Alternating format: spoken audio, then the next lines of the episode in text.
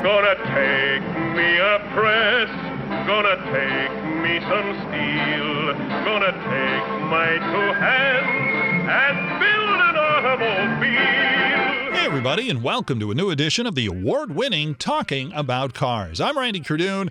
Everybody has a car story. Just a reminder to make a note to yourself, subscribe to our iTunes page. We'd love a review and a rating. And if you're listening on SoundCloud, give us a like. And if you'd like, leave a message. Also, don't forget to follow us on Twitter, Facebook, Instagram. We're all over social media. Oh, yeah, and we're also on YouTube. This week, Ray McClellan of Motor City Masters on truTV and Car Warriors on Discovery and the Old Speed channel of Full Throttle Customs. He will join us today. Relocated that Full Throttle Customs to Southern California and is beginning a new classic car owners app for your iPhone or computer. But first, we revisit with our pal Matt D'Andrea of CarCast fame and Shift and Steer, the podcast. Plus, Oh boy, he's a movie producer now. I caught up with Matt at Ray's car customizing shop open house. We were actually on Facebook Live on my Talking About Cars Facebook page. It's been a while since Matt and I chatted. In fact, he was a guest on my very second podcast, and what do we know? This is number 75. So I talked to Matt and asked him what he's been up to lately. We just came back from Monterey Car Week. We debuted a, a Lamborghini Miura SV at Pebble Beach which was a lot of fun. Uh, ended up perching uh, one of Paul Newman's race cars up there, his uh, Le Mans winning Porsche 935. So it's uh, we we we I guess we we enjoy these wonderful adventures that we go on together, Adam and myself and a couple of guys, my producers and stuff, and bring it back home and talk about it on a podcast. So it's been good. Now, how many podcasts are we talking about here that you've done? Well, for I know you number them because I know we do too. Yeah, so for CarCast, I don't know the exact number. We've been doing it for seven years. We do about 50 shows a year, so you could do the math on that. And uh, we've been fortunate. I think we were one of the very first ones to do something like that. I think we're the most downloaded automotive podcast in the world, which is uh, which is exciting for us. Uh-huh. Um, that show is on uh, it's on Podcast One. It's on Adam Carolla's network. Uh, it's it's it's fun. Now, talk about when you first started being on this show. Did you ever have an idea that this was going to go this far? Not really. For us, it just sort of started off as a hobby. Like I came in and I was sort of producing uh, the show, and then a little while after that, I took over as co-host with Adam. And uh, you know, Adam's passion is cars, and my passion is cars, and we just essentially created a show to talk about our hobby. And it's funny because Adam is a a very hard worker. He does the Adam Carolla show five days a week, and Adam and Drew does you know the show. It's like what six, seven different shows. I think he's doing another one about the law and another one and all sorts of things. Yeah, he does one called Reasonable Doubt with Mark Geragos, but he does something like twelve or fifteen podcasts a week. But they're all, they all seem like jobs to me, and ours is the only one that seems like it's the hobby or it's fun. You know, like where I'm at this event right now Adam's working this weekend, but next weekend we go down to Coronado and we do some vintage racing, and we'll come back into the studio and talk about that event as well. So the biggest obstacle for us today was walking around Adam's car collection trying to decide which car to race next weekend. And I was like, Adam, you should take the Datsun Bluebird. He's like, I don't know, I like the 610. I was like, you got the Paul Newman Oldsmobile, you know, Cutlass. Uh, now, now, some of us guys who, you know, have started this more recently, this is a question we all want to know is did Adam have all these cars before he started CarCast? He, he didn't have all these cars, but he did have several cars. And over the last seven years, the physical space has grown. We've you know tripled in size, and the car collection has grown. Um, that's partly my fault. why is it your fault? I've been very active in sort of helping him to curate that collection of cars. So you've been kind of like his car pimp or something like that. Something like that, yeah. Pretty much dealer, if you don't mind me saying so. Everything car related we do together. Um, I, you know, I'm building an engine in his shop. He's got his car collection there, and he's got two or three three guys that basically work on cars in house, full of basically three full-time mechanics working on cars there and those guys are great they do such a great job but it's always kind of bouncing around to different vintage race cars you know um, uh, a year or two ago we did uh, you can hear some of these guys leaving right now. Right. We are, uh, again, uh, right off the main drag here in Fillmore, California, Ray McClellan's place uh, here, but we'll talk about that in a bit. But go ahead.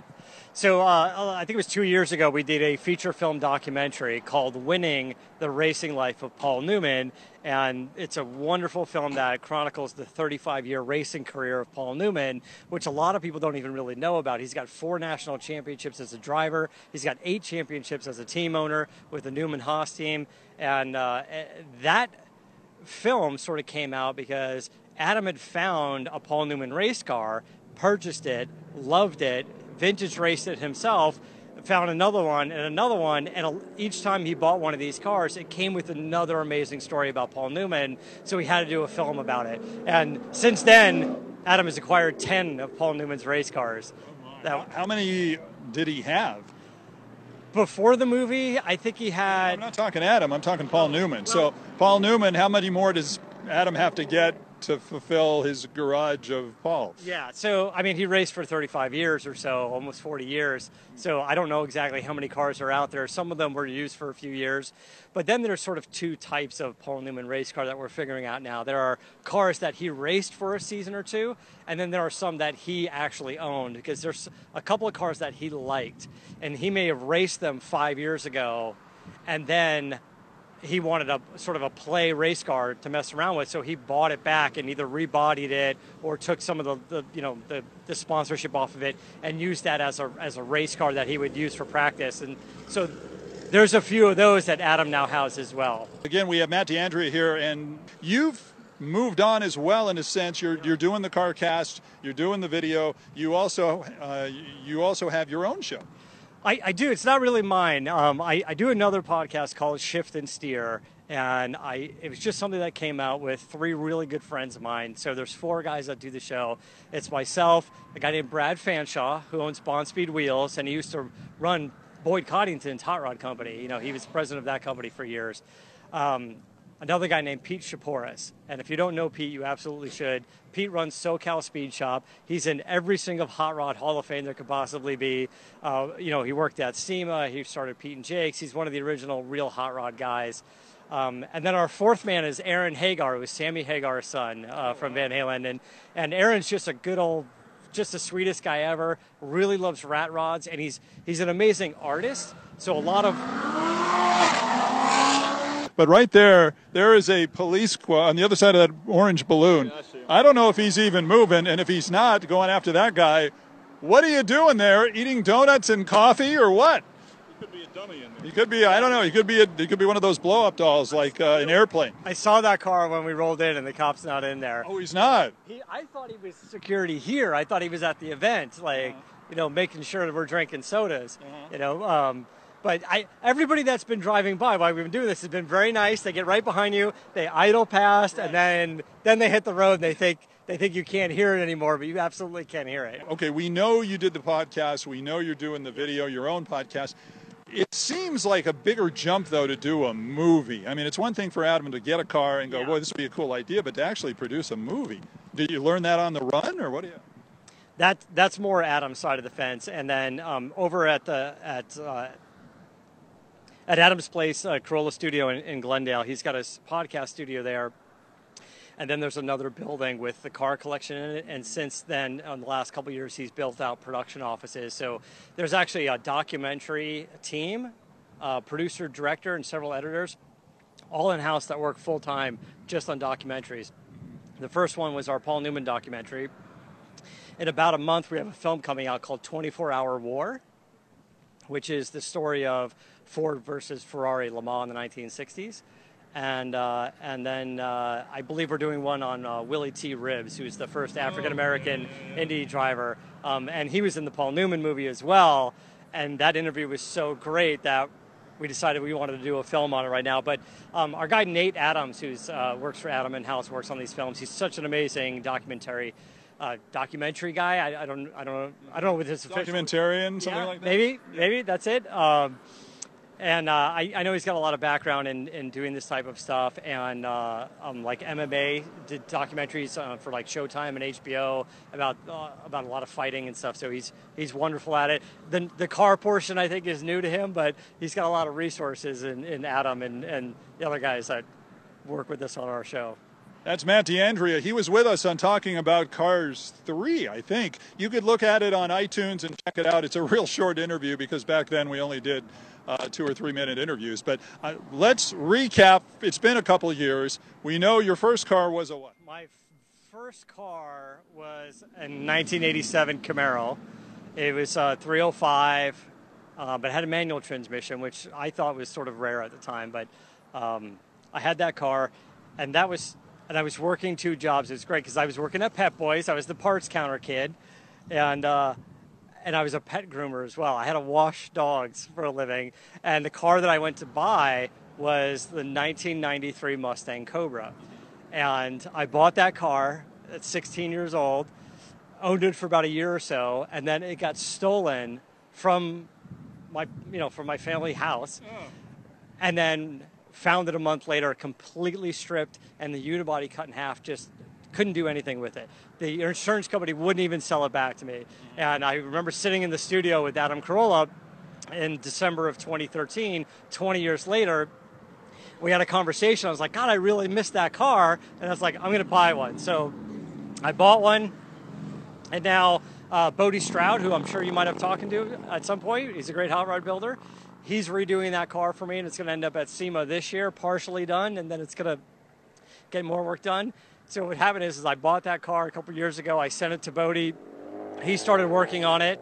Uh, then I got bored. Um, then I got bored, so I bought another one. Same car. Uh, same car. Why not? So I have two 93 Cobras. So who's working on that one? Ray here at Full Throttle Customs. And uh, I'm building the engine myself, and then the, the car is going to come here. Ray's going to put it together, and uh, hopefully that will show up. And so this year at SEMA, I might have two 93 Cobras going to SEMA. So I'm, I'm overcompensating for the one that got stolen 20 something years ago. I, am just really happy, Matt D'Andrea, proving right here that there is money in podcasting. and apparently, so I've heard, I don't know personally, but one day, who knows? I have something to uh, work my way for. Very good. So, uh, cars in your garage aside from those two right now? Well, I, I have those two cars, and actually, I'm driving an Alfa Romeo Spider. Uh, and that's pretty much it right now because I just don't have the space. I don't know what to do. I, I have my eye on another car, it's something a little more modern. How big is your garage, by the way? Is it two car garage, three car garage? No, I mean I live in Venice, and when you live in Venice, you, know, you just you just live on the streets basically because you you you know you want to be near the beach, but then you got to live on the beach. Um, but so you rent out, let's say, the back seat to people who need sleep, and that helps you with money for fixes. Fortunately for me, Adam has 13 or 15,000 square feet of warehouse space, and I could go mooch off of his. Friends. Yeah, yeah. I get lucky by he doesn't even let my cars go in the shop. By the way, he's like, your cars need to stay in the parking lot covered, so I don't have to see them. yeah. So the fact, the car that you had that you no longer have that you would like back, I assume would be that Mustang because you're obviously going through some psychological uh, it's work. It's a sickness, yeah. I, I, waited 20 years to get that car back, and then I got it, and then I was like, I need another one, and, and now I don't know what to do. But what's the car that is number one on the Matt D'Andrea list of uh, all cars you want to get one day?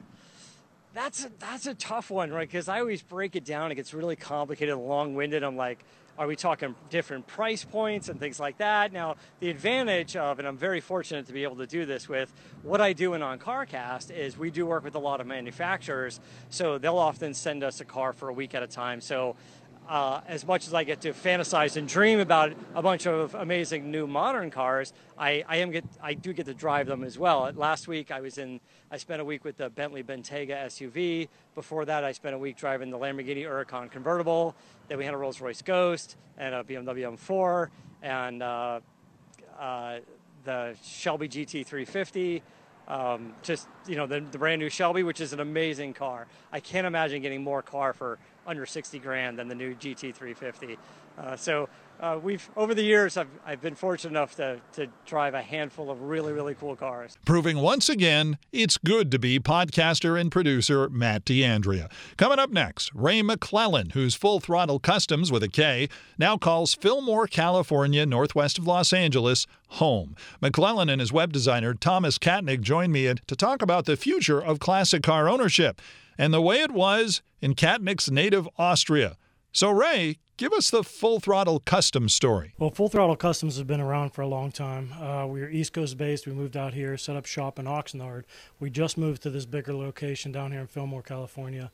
Primarily do engine swaps. We do a lot of hot rods, new cars, old cars, blower applications, fabrication, wiring, brakes, all that kind of fun stuff. We do have a chassis dyno in house, so we concentrate on tuning uh, high horsepower cars, getting them dialed in, fly through small, get a thousand horsepower. Wow. Before we get into a lot of this stuff, let's bring in uh, one of your guys. Yeah, Tom, come on in here. Hey guys. Thanks for coming in, joining us on Talking About Cars. Tom, uh, tell us a little bit about what the whole situation is and your interest in and what you guys are working on in association with uh, the car business here.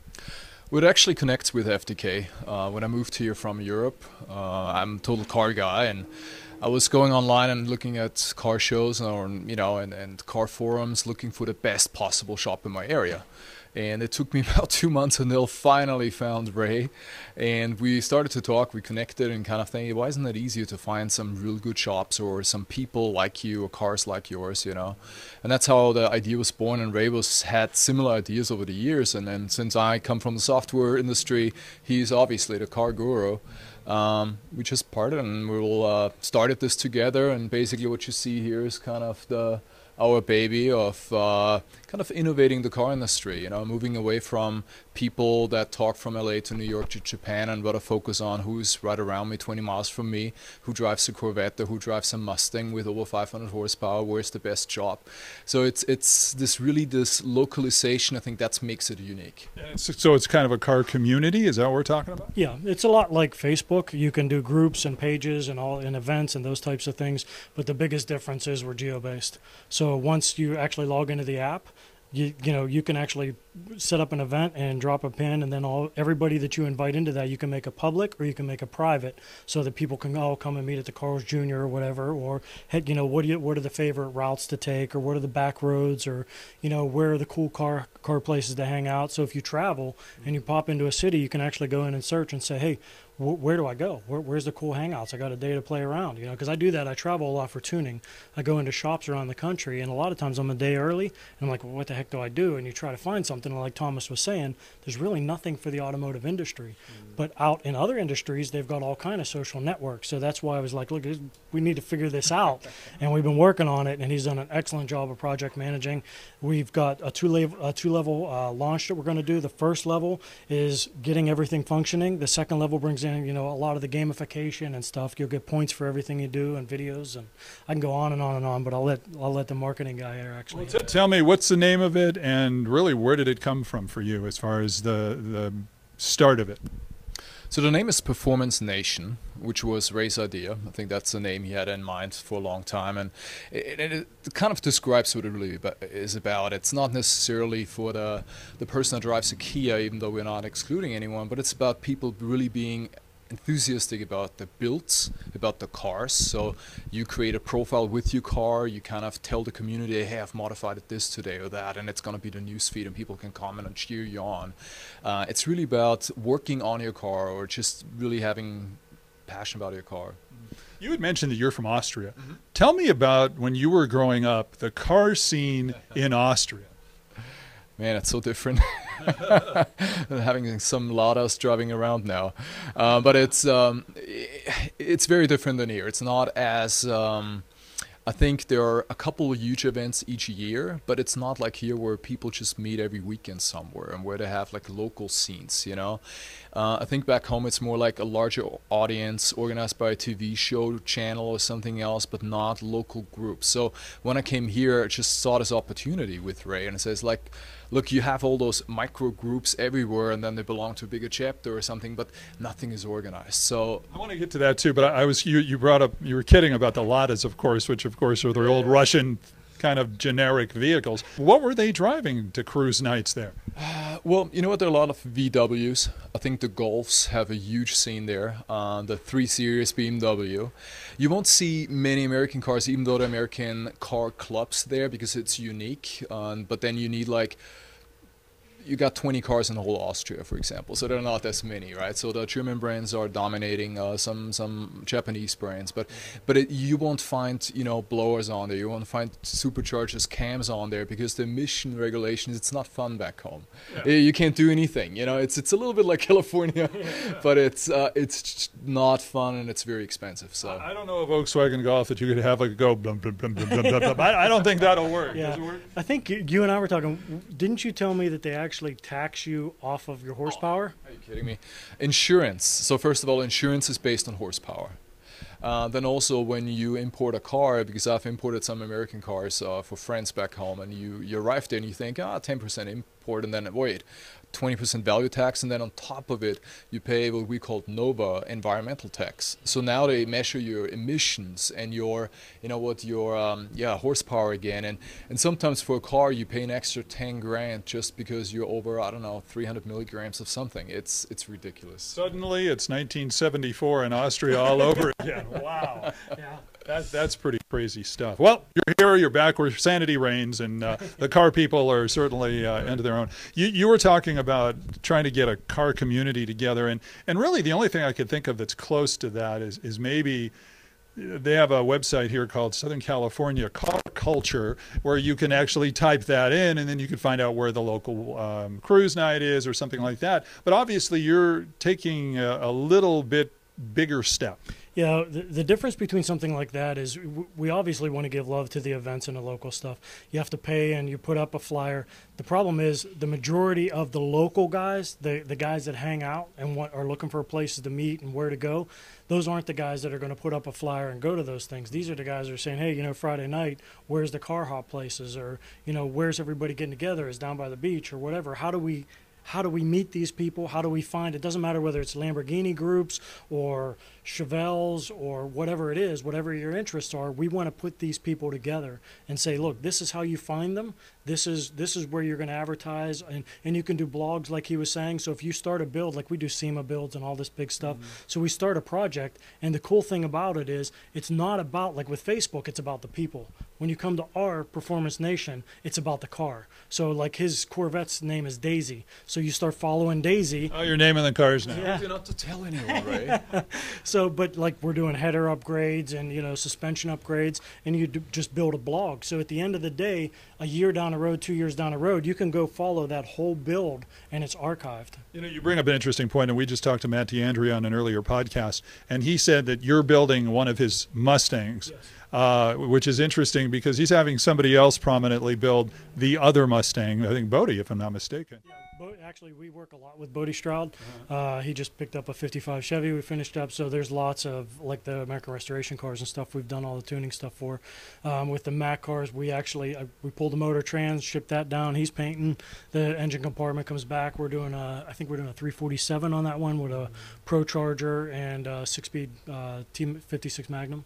But you guys are friends and you work together well. I understand that. But isn't there any possible maybe competition between you two to come up with uh, the better Mustang? No, it's not like that. Uh, we, you know, when Bodie typically, what he does, he does a lot of chassis stuff. So he does full builds. You know what I mean? It's his hand handcrafted chassis. We don't do that kind of stuff. Um, you know, when he does his builds, he gets them to the point where they're running, and he calls me up, say, hey, we need a break-in tune. So we, you know, we do the break-in. They put the miles on, put them on a dyno, get them dialed in. They ship them out. So we're actually two different kind of businesses. Probably 60% of what Full Throttle does is working with other local businesses that they do build full-on projects. Um, we got out of that years ago, uh, you know, from the East Coast, and now we just kind of focus on the chassis tuning and you know the boulder blowups and uh, you know the blower fabrication, things like that. Mm-hmm. Performance Nation, right here on the shirt. If people are interested in finding out more about this, how do, where do they go? So actually, it's online already, so they can pre-register. The only thing is that might disappoint people a little bit is Ray and I talked and we said, you know what? Instead of just letting everyone onto the platform, we're gonna focus on quality. So we're gonna hand out invites to friends to certain shops we work with. Um, so we're gonna try to build quality people and give them invite rights, and they are allowed to invite a certain amount of friends as well. That way, you really get a quality family together. And then it will grow and grow and grow. So it's going to be very exclusive in the very beginning. At some point, we might open it up, but we'll see how it goes. But Don't take it personally. It's going to get the little family thing going, and then when they kind of get confident, they'll expand it out to other people. I got it. I got it. Okay. Well, that's a smart idea, actually, because you want to do it right. exactly. Again, that's going to be coming up. Performance Nation. Keep an eye on that. Tom, thanks for coming by. I know you got to run. I feel like Johnny Carson. Well, I know you've got to go somewhere else today, so we'll let you go. But uh, thanks for talking about that. All right. Yes, you are correct, sir. I will keep talking to Ray. Thanks, Tom, for coming by. Ladies and gentlemen, Tom. Let's have a nice round of applause for Tom. He's leaving us. Da, da, da. You know, some of the things we talk about on the podcast, which we didn't get a chance to hear because we were talking about some of this. I'm always interested. You said you came from back east. Talk about when the inspiration hit you. How young were you when you realized you were a car guy? Actually, started with motorcycles. Uh, I was 11 years old and I wanted to race motocross. All my buddies were racing, and mom said, There's absolutely no way I'm going to put you in a motocross bike. It's way too dangerous. So she bought me a trials bike, and I had to figure out how to make it faster. So, 11 years old, I'm ripping parts off and tearing things apart and trying to figure out how I can keep up with my buddies. And that's what it started. And then, you know, I was 14 years old and we were going to see my grandmother and we passed a 72 Pontiac and I'm like, wow, that car is really cool. And she's like, well, your birthday, you know, and you're going to be driving. I'm like, can we get it now? So we actually, she bought it for me a year early. Firebird? Uh, no, it was Le Mans, Pontiac Le Mans. And, uh, but I always wanted to make it a GTO, you know, and uh, I was 15 years old. We put a cam in it, you know, did exhaust. And back then we did the fuzzy dice and a, the Angora fur and the back deck, you know, all the crazy stuff we used to love.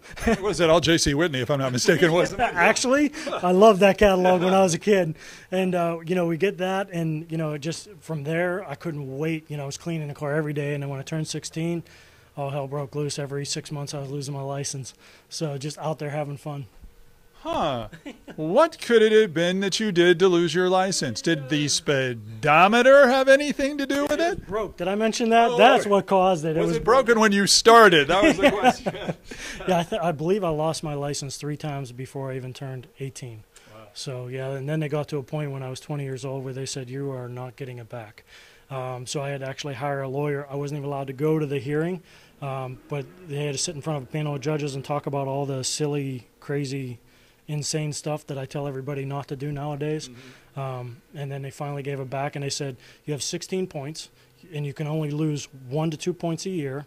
And we were in Pittsburgh, so we were really close to Ohio and West Virginia. And back then, you can get in trouble, and the points would, nobody would ever communicate. Now it doesn't matter where you're at; it's like they put it in a computer, and everybody knows what you're doing. so you actually got to the fork in the road where you could have either gone as a car guy or in a lawyer, an attorney, and somehow cars won. Cars definitely won. You know, I, I just, you know, I just felt at home. Whenever I worked on a car, it was like, okay, well, I really like what they did. I like the styling, but how can I put my own twist on it? How can I make it faster, better? Um, and, and it was all about speed. You know, I love I love big power. I like to ride wheelies in cars. You know, I mean, I'm I'm that kind of guy. You know, when the whole Fast and Furious thing took off, we had shops all through Pennsylvania, and we figured, well, you know, let's kind of jump on a bandwagon. You know, so we picked up a 350Z right when it came out, and and th- right when it came out, and there was nothing available. So I could we'll fab stuff up, and then it was like, well, you know, can you get it out at SEMA? I was like, can't fab it up that quick. So we're importing stuff from Japan and you know twin turbo setups and nitrous and doing all this crazy stuff. And uh, I got in a car and I'm like, well, it's fast from like 35, but it's a different kind of fast. It's like it's speed, but there's no torque. I mean, I want to ride wheelies at three grand. I don't want to be like, well, it's just starting to build boost, guys. Give me another two grand and we'll make some power. And I mean, granted, I, I love those cars. You know, we've worked with quite a few of them through the years and building them up for Fernand's and a lot of different companies in Wilwood. But um, ultimately, I'm a muscle car kind of guy. I like big cubes, big blower. I want a thousand horsepower on tap. You know, I wanted uh, to be able to dial it down. Like we built a car back in 07 right there, uh, we call Tangerine. It's been on the cover of magazines. We uh, it's been on the cover of magazines in Saudi Arabia, Australia, all over. Uh, we kind of set a bench benchmark back then because everybody was like, "There's no way you can make over a thousand horsepower and still get fuel economy." That particular car made 1243 to the tires, and we can actually get 24 or 25 miles to a gallon on a highway simply dialing down the boost. Yeah, absolutely. So you know, uh, it's it's a unique a unique vehicle. So you could road race with it, drag race with it, whatever, and that's the kind of stuff we love. So the cars that are in your garage right now, your personal cars. Oh, shoot. when we came out to California, we liquidated a lot. You know, we've had uh, Vipers, we've had all sorts of stuff, big horsepower, tangerine cars, and and I mean, we've right now we've actually we liquidated and we're starting to build back up. Uh, in the garage now, we've got a 30 coupe, 30 Roadster, 37 Cabriolet, 04 Cobra. We got a 50 Chevy truck that's sitting on a 4x4 frame. Uh, what else we got laying around? We got a 69 Mustang we're getting ready to start. We're going to rip it apart. It was act, it's actually a unique project because when I was young, my uncle, I was really close with him and he bought a 69 Mustang and he's an enthusiast. He's not a wrench turner whatsoever. But we would go over there, and you know, in the town where we were at, it's kind of like the Beverly Hills of of where I grew up. And you know, we'd take a ride, and he'd show me everything. So we built up a really close relationship. And then he passed. Mm-hmm. So he passed when he was 40. I was 11 years old. I have since got the car, and it's a 69 Mustang Grande, six cylinder, three speed. We're pulling that out. We're sending it down to Bodie. Bodie's going to do a custom chassis. We're going to put a 2015 in the back. We're going to do a Coyote motor, and we're going to make the plates so that we could run a blower shop blower. So we want to bring the new school, old school feel to it. So basically, we could turn key and drive it to Woodward next year is kind of the goal. Any car that you ever had that you wish you could get back? Oh, we could talk all day about these cars. yeah, actually, uh, my son and I, I wrecked a, a Mustang. One bad accident I had. Uh, bought a new '93 GT, nitrous caged, all this crazy stuff. Wrecked it being an idiot. Um, so I in turn bought a '70 split bumper Camaro, and he was three years old, and we actually worked together, built the car together. Uh, 496 stroker, you know, it went 488 12 bolt, you know, 400 turbo trans, 4500 stall, just went all out with it. And uh, it was great because, I mean, we've got pictures of his little feet hanging out underneath the car that was probably one of my favorite cars mm-hmm. because you know we I remember putting it together and, and we fired it up for the first time you know did the basic setup on a car and was like okay let's go out and see how she runs and backed out on the street and pulled out and I heard a bang and I'm like oh no we're not going anywhere so I put him on a sidewalk and I was like just take a look at the car and see if you can see what's making a noise and hit it again and his eyeballs got big and he's like I was like, what? He's like, the wheel went off the ground. I'm like, let's go for a ride. It's time to ride. So jumped in, threw the harnesses on. I mean, that car, no matter where you went, it attracted all kind of attention. I just absolutely love those Camaros. What about the car that is number one on the Ray McClellan? I want to get that car list. I'm going to tell you right now, it's Tri Five everything. I am obsessed with Tri Fives. I have not owned one yet. Really? I've not. I've, I'm saving it because I I want to make sure that, you know, through the years, we all buy these cars, build them, sell them, and then it's like, why did I sell that car? I, I mean, and I, I refuse to buy a Tri Five because when I buy them, they are going collection and not not getting touched. I have, you know, with the Tri Five cars, I have specific ones I want to do certain ways, uh, which like the movie tonight, Hollywood Nights. We tried to get the '57 Chevy down here. God, I love those cars. Um, so know, basically, you're looking for the two door hardtop. I'm looking for every one of them. I like to have them all. I mean, I even want a Nomad in there. You know what I mean? I just I, I love them. The trucks are the same way. You know, when uh, one of the the coolest ones we did was with Bodie. I don't know if you guys got a chance to see that 56 he had. It had a Coyote with a Whipple in it, mm-hmm. and he brought it up and he's like, "Yeah, I'll leave with you. Go two hundred dollars." I said, "You ain't getting this truck back. It's not happening." But I just, I mean, I just love the Tri Five stuff. I love that whole era. This man has so many cool stories. We could go on for a long time. For those people who want to check it out, how do they find you? You go to fullthrottlecustoms.com, uh, Facebook, Instagram, all that kind of stuff. You can Google Ray McClelland or Full Throttle. Uh, between the TV show stuff, it all kind of just funnels this way. So um, real easy to find us. Full Throttle Customs, Ray McClellan. Hey, if you're listening on iTunes, number one, subscribe. It's free. You'll automatically get notified when a new show uploads. Then rate us and write a review. If you're listening on SoundCloud, like us and follow us. Tell everybody you know about our great guests and award winning Talking About Cars podcast. Also, check out our videos with our partners at Generation Auto on YouTube. Until next time, I'm Randy Cardoon. Join me as we have some fun talking about cars.